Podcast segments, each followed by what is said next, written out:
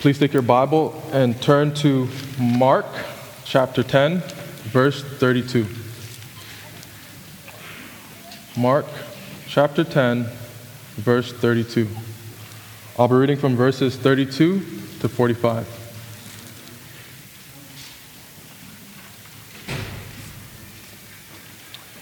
This is what Holy Scripture says. And they were on the road going up to Jerusalem, and Jesus was walking ahead of them, and they were amazed. And those who followed were afraid. And taking the twelve again, he began to tell them what was to happen to him, saying, See, we are going up to Jerusalem, and the Son of Man will be delivered over to the chief priests and the scribes and they will condemn him to death and deliver him over to the Gentiles. And they will mock him and spit on him and flog him and kill him, and after three days he will rise. And James and John, the sons of Zebedee, came up to him and said to him, Teacher, we want you to do for us whatever we ask of you. And he said to them, What do you want me to do for you? And they said to him, Grant us to sit one at your right hand and one at your left in your glory. Jesus said to them, You do not know what you are asking. Are you able to drink the cup that I drink, or to be baptized with the baptism with which I am baptized? And they said to him, We are able. And Jesus said to them, The cup that I drink, you will drink and the baptism with which I am baptized, you will be baptized. But to sit at my right hand or at my left is not mine to grant, but it, it is for those for whom it has been prepared. And when the ten heard it, they began to be indignant at James and John.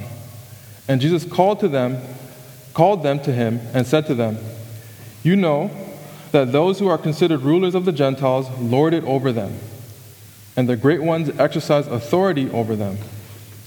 But it shall not be so among you. But whoever would be great among you must be your servant, and whoever would be first among you must be slave of all. For even the Son of Man came not to be served, but to serve, and to give his life as a ransom for many. This is the word of the Lord. Thanks be to God. Now, as you know, Christmas is just around the corner. Tends to be a very busy and hectic time. I'm, I'm sure that there are some of you in here who are feeling quite stressful, all you last minute Christmas shoppers. Christmas is that time of the year that is uniquely characterized by the giving and the receiving of gifts. I mean, when you think about it, there really is no other holiday quite like it. So much of our Christmas tradition revolves around gifts and it's exciting, it's, it's, it's fun. It's, it's a joy to both be able to give gifts to others and receive gifts from others. I mean, I love buying my uh, I love buying gifts for my children and just watching their little brains explode. It's, they, they just love it. But there is a danger that comes with the giving and the receiving of gifts. And it's that we become so preoccupied with the physical gifts themselves.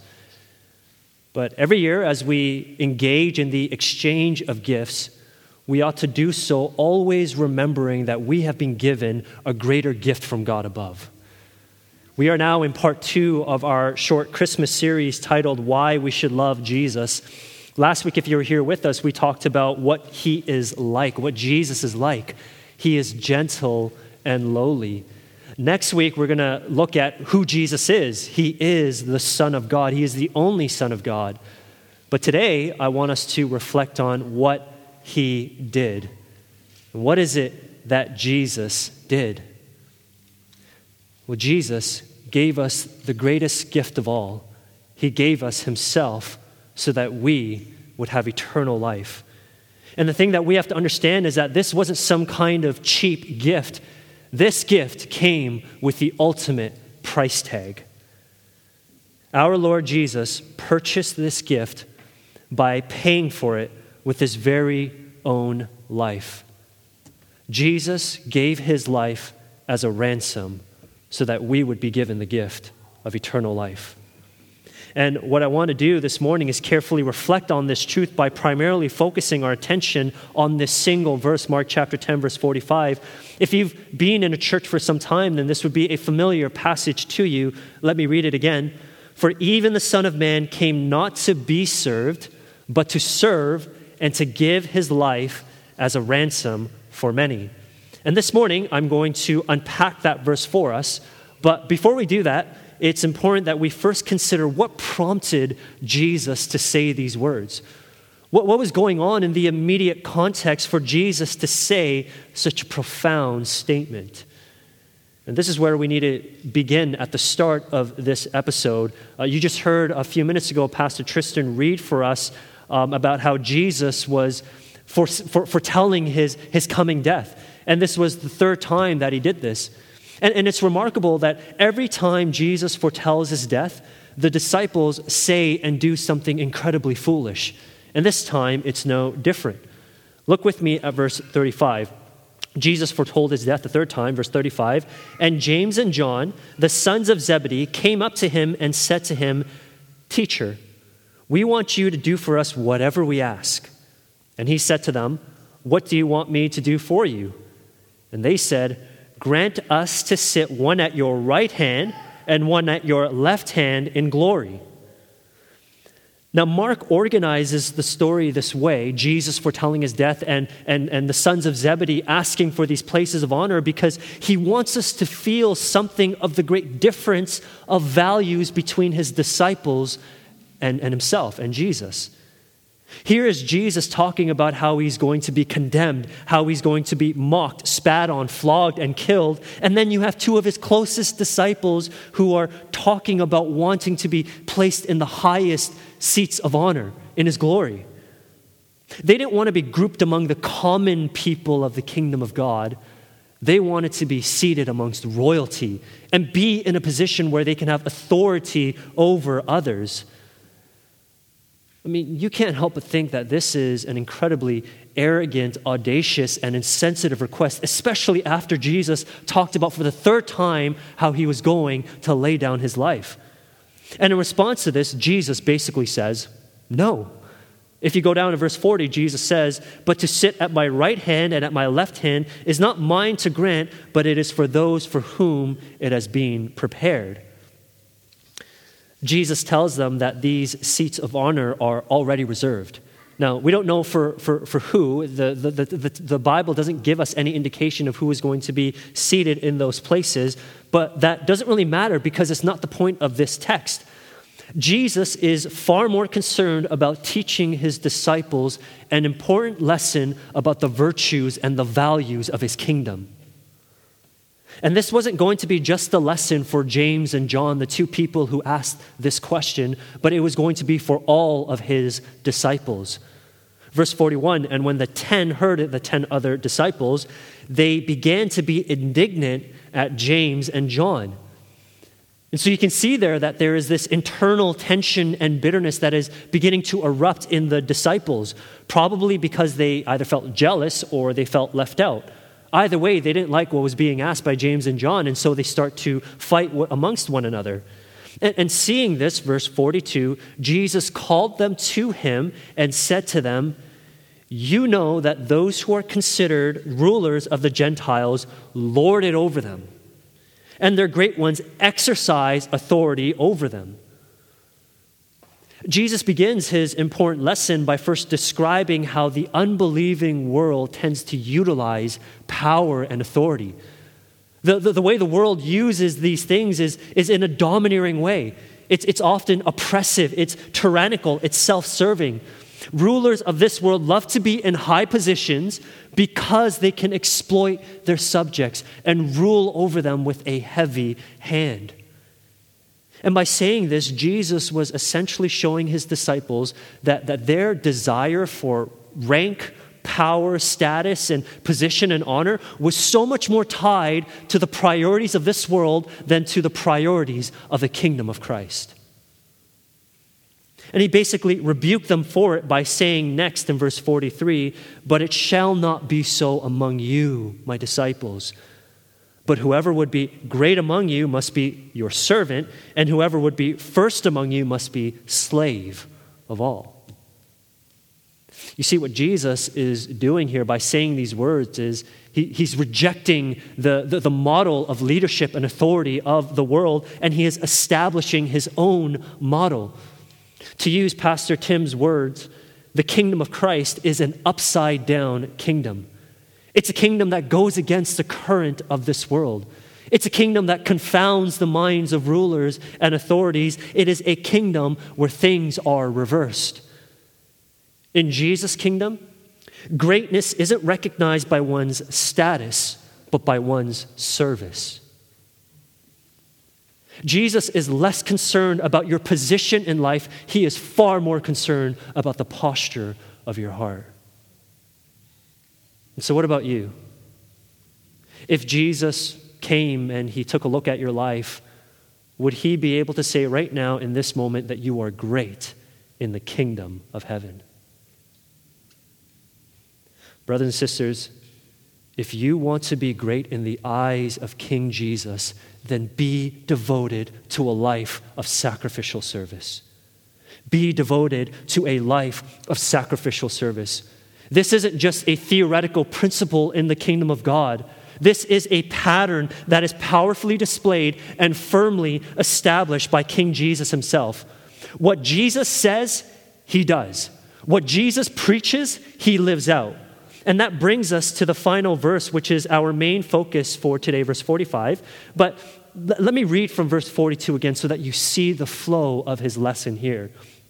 Verse 42 Jesus called them to him and said to them, You know that those who are considered rulers of the Gentiles lord it over them, and their great ones exercise authority over them, but it shall not be so among you. But whoever would be great among you must be your servant, and whoever would be first among you must be slave of all. For even the Son of Man came not to be served, but to serve, and to give his life as a ransom for many. We decided to start this short Christmas series so that our love for Jesus would grow. And what we want to do in this series is, is simply show you more of Jesus Christ. And today, what I want us to consider and what I want us to reflect on are the three things Jesus did from the verse in order to fuel our love for Christ. So, first, Jesus came for sinners. And secondly, we're going to see that Jesus came to serve sinners. And lastly, Jesus served sinners by giving his very life for them. So, beginning, point number one Jesus came for sinners. Verse 45 For even the Son of Man came. The first thing that we have to notice here is that Jesus refers to himself as the Son of Man.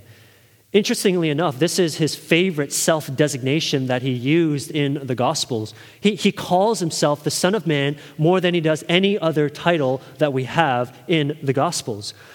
Now, in the most basic sense, the title Son of Man refers to his humanity. To be a son of man means to be a human. To be a human means to be a son of man. Now, next week, our brother Patrick is going to preach on the deity of Christ, how Jesus truly is the Son of God. Son of God refers to Christ's deity, therefore, Son of Man refers to Christ's humanity.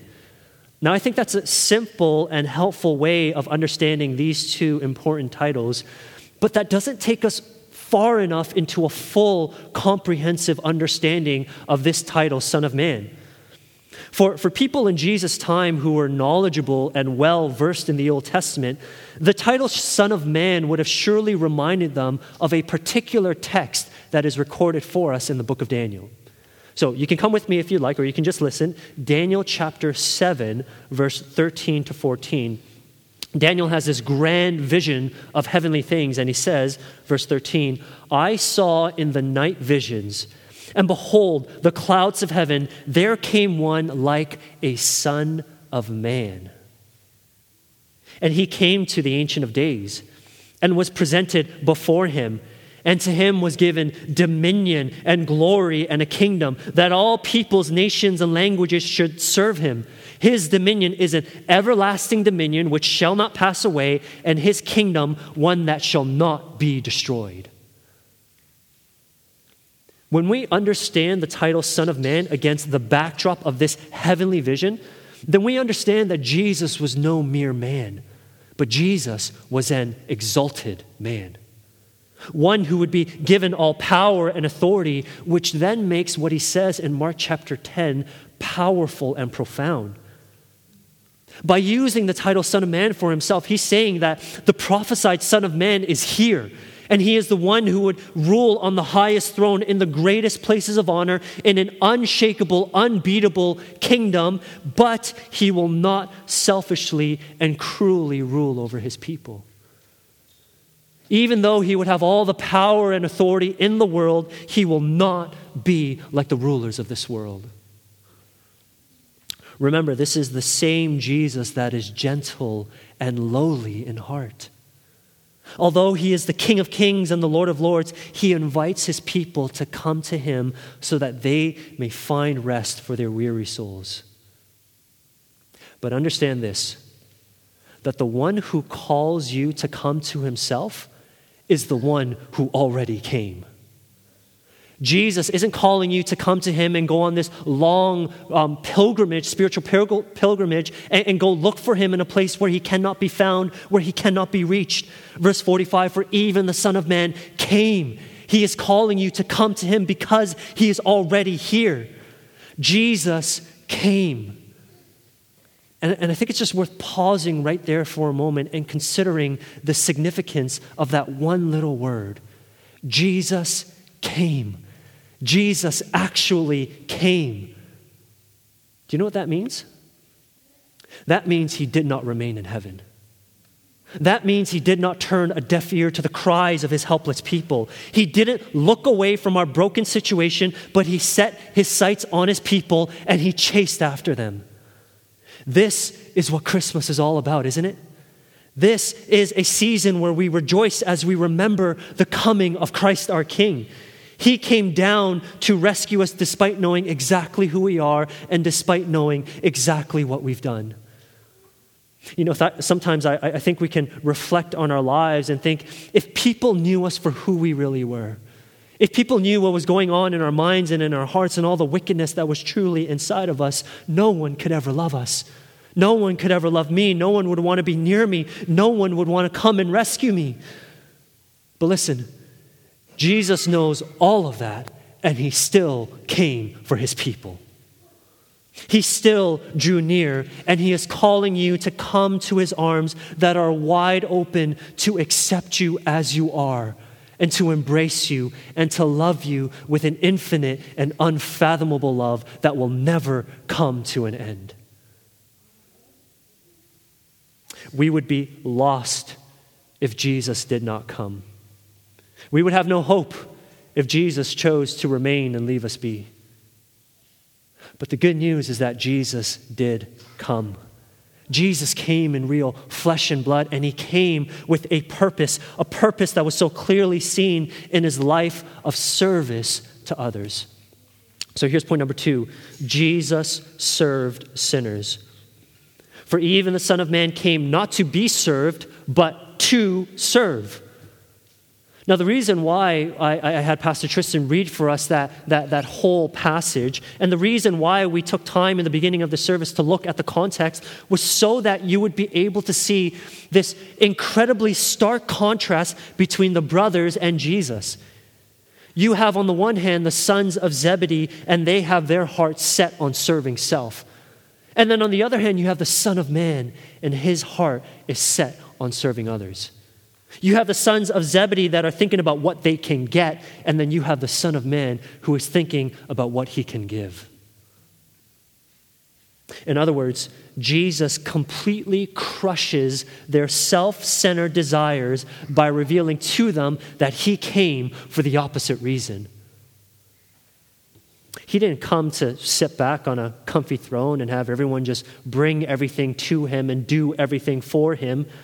Even though Jesus was truly the only one in a position to enjoy the service of every single human being, he came to serve others.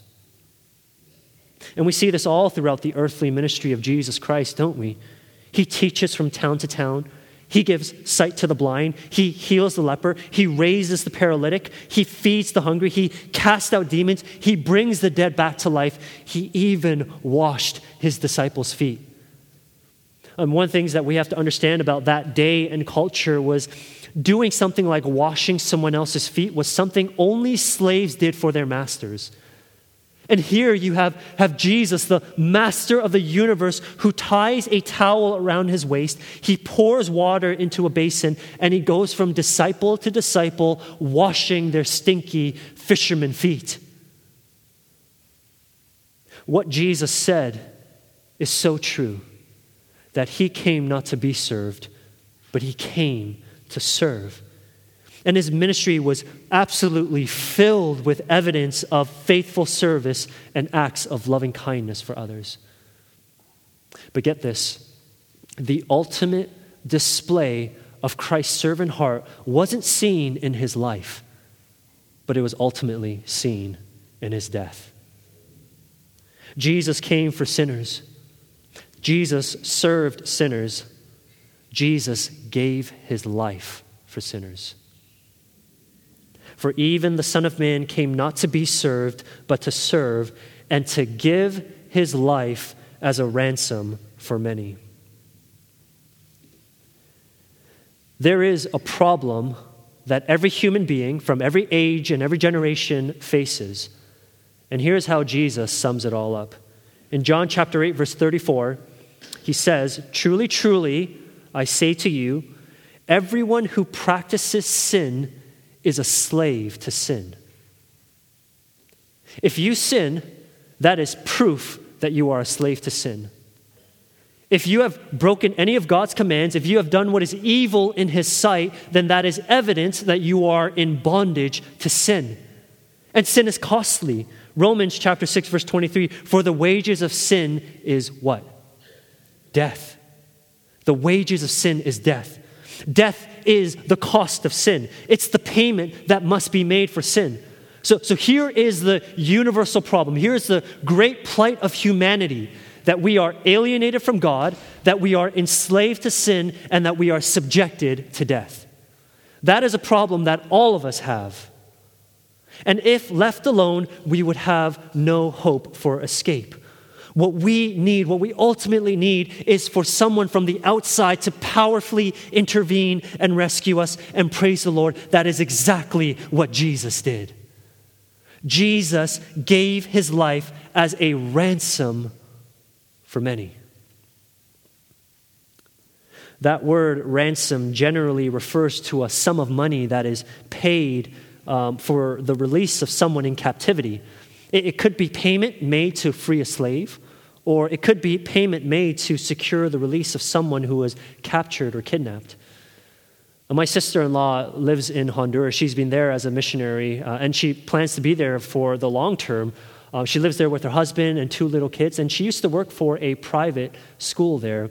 Uh, if you know anything about Tegucigalpa, Honduras, I think that's how you say it, just escaped me. Um, it used to be the, the, the homicide capital of the world. And that's where she went to be a missionary. And she used to work at this private school, and because it's a private school, all the students that go there are from wealthy families. And so many of the students are actually driven into the school compound in bulletproof vehicles because they are often the targets of hostile kidnapping criminals would try very hard to kidnap um, some of these, these kids, and if successful, they would demand millions and millions and millions of dollars in exchange for the life of the child. The millions and millions of dollars, that is the ransom payment. That is the cost to secure the freedom of the one held in captivity. And since we are enslaved to our own sin, and since the cost of, of, of, sin is death, death is the ransom that must be paid if we are to ever be forgiven and set free. That means there is no amount of money or, or no amount of riches that can ever be enough to pay for the sins that we have committed against the holy God. There is no dollar sign or dollar figure on this ransom price. There is only blood. And either we pay that with our own lives, or the only other hope that we have is for someone else to pay that ransom for us. But there's still a problem. One of the things that we learn from the scriptures is that this can't be paid by any normal human being. In Psalm 49, verse 7, the psalmist writes Truly, no man can ransom another or give to God the price of his life, for the ransom of their life is costly and can never suffice. Do you know what that means? That means I can't pay the ransom for you, and you can't pay the ransom for me. The cost is too great for any of us to pay in ourselves. But later on in that same psalm, Psalm 49, in verse 15, the psalmist goes on to say, But God. But God. Every time you see those words, but God, you know something good is about to happen. Truly, no man can ransom another, verse 15, but God will ransom my soul from the power of Sheol. What is impossible for man is possible for God. What, what we cannot do to pay that ransom, God is able to do. He alone can pay the ransom, and He does by sending His Son, Jesus Christ, to lay down His life because He would be able to pay that ransom in full. Jesus willingly takes all of our sins and he stands in the place of death so that he would be the perfect substitute. And on that cross where he was crucified, he would experience more than just a physical death. On that cross, Jesus would experience the fullness of God's holy and just wrath so that justice, real justice, would be satisfied and the ransom would be paid in full, and that sinners would be set free forever. Do you know what Jesus says shortly after saying, Everyone who practices sin is a slave to sin? Right there, he's, he's presenting the, the great plight of humanity. That is the bad news. But then, just two verses later, he says in John chapter 8, verse 36 If the Son sets you free, you will be free indeed. If the Son sets you free, you will be free indeed. Listen, no one is stopping the plans and purposes of King Jesus. If he wants to set you free, he will set you free. Here is the ultimate display of Christ's servant heart. He died for our sins, and he gave his life as a ransom for many. Did you catch what I just said there? Did you catch what the last word was of this verse? It does not say that Jesus gave his life as a ransom for all, but it says he gave his life as a ransom for many. That tells us that Jesus did not give his life as a ransom for everyone. I do not believe that the sacrificial death of Christ brings about a universal salvation. There are people who will not be rescued from their enslavement to sin. There are people who will not be saved from death and condemnation. And so the question that we're left with is who are the many? Who are the ones that are truly set free by Jesus Christ? And the simple, basic answer to that question is all those who repent and believe in the gospel. Friends, if that is something that you have done, if you are here today as someone who has repented of their sins and put their trust, your whole trust in the gospel of Jesus Christ, then you can be assured that Christ has ransomed your life. You can rest secured in the reality that Jesus has truly set you free. Galatians 5:1 For freedom Christ has set us free. That was the goal. We can say that the goal of the gospel was your freedom from sin, and Jesus has set you free. Stand firm, therefore, and do not submit again to a yoke of slavery. You know, I think Paul writes that to the Galatian church and really to all the churches because we have this awful propensity to revert back to a gospel of works. He knows that we have this internal weakness in all of us that wants to work out our salvation by doing good things. We want to earn our, our salvation by doing good things. And the Lord knows this, and He wants us to remember that you are simply free because of the grace of Christ. And one of the most important ways that we remember is by taking the Lord's Supper together. In just a moment, in just a few moments, we as believers will eat the bread and drink from the cup as a way of remembering Christ. Together, we will remember his body that bore our sins. And together, we will remember his blood that was shed to cleanse us from all unrighteousness. And as we do this, my brothers and sisters in Christ, simply remember Jesus and rest in the gospel of grace. Preach to your own heart that you are set free from the bondage to sin. Sin has no power over you in Christ because he gave his life as a ransom for you. But to those of you who, who are here and you have not repented and you have not believed on Christ, then it would be inappropriate for you to participate in this Lord's Supper because this is only for those who have identified with Christ and have joined, been joined to Him by faith. If you're here this morning and you're not a Christian, then the most important thing that you need to understand right now is that you are currently enslaved to sin. That is your reality. That is the reality that, reality that we all once faced. And, and, no amount of good works done by you will be able to save you. No amount of money will be able to pay the ransom cost. No amount of skills or abilities or talents that you have will be able to deliver you. All of these things are meaningless before a holy God. But that doesn't mean there is no hope for you. There is hope because of Jesus Christ. He died on the cross in order to serve and save sinners from condemnation and death. Jesus is the only one who can free you from your bondage to sin and grant you everlasting life. Earlier, I read for us Romans chapter 6, verse 23. It says, For the wages of sin is death. But that's not how the verse ends. There is a part two of that verse, and it goes like this But the free gift of God is eternal life in Christ Jesus our Lord.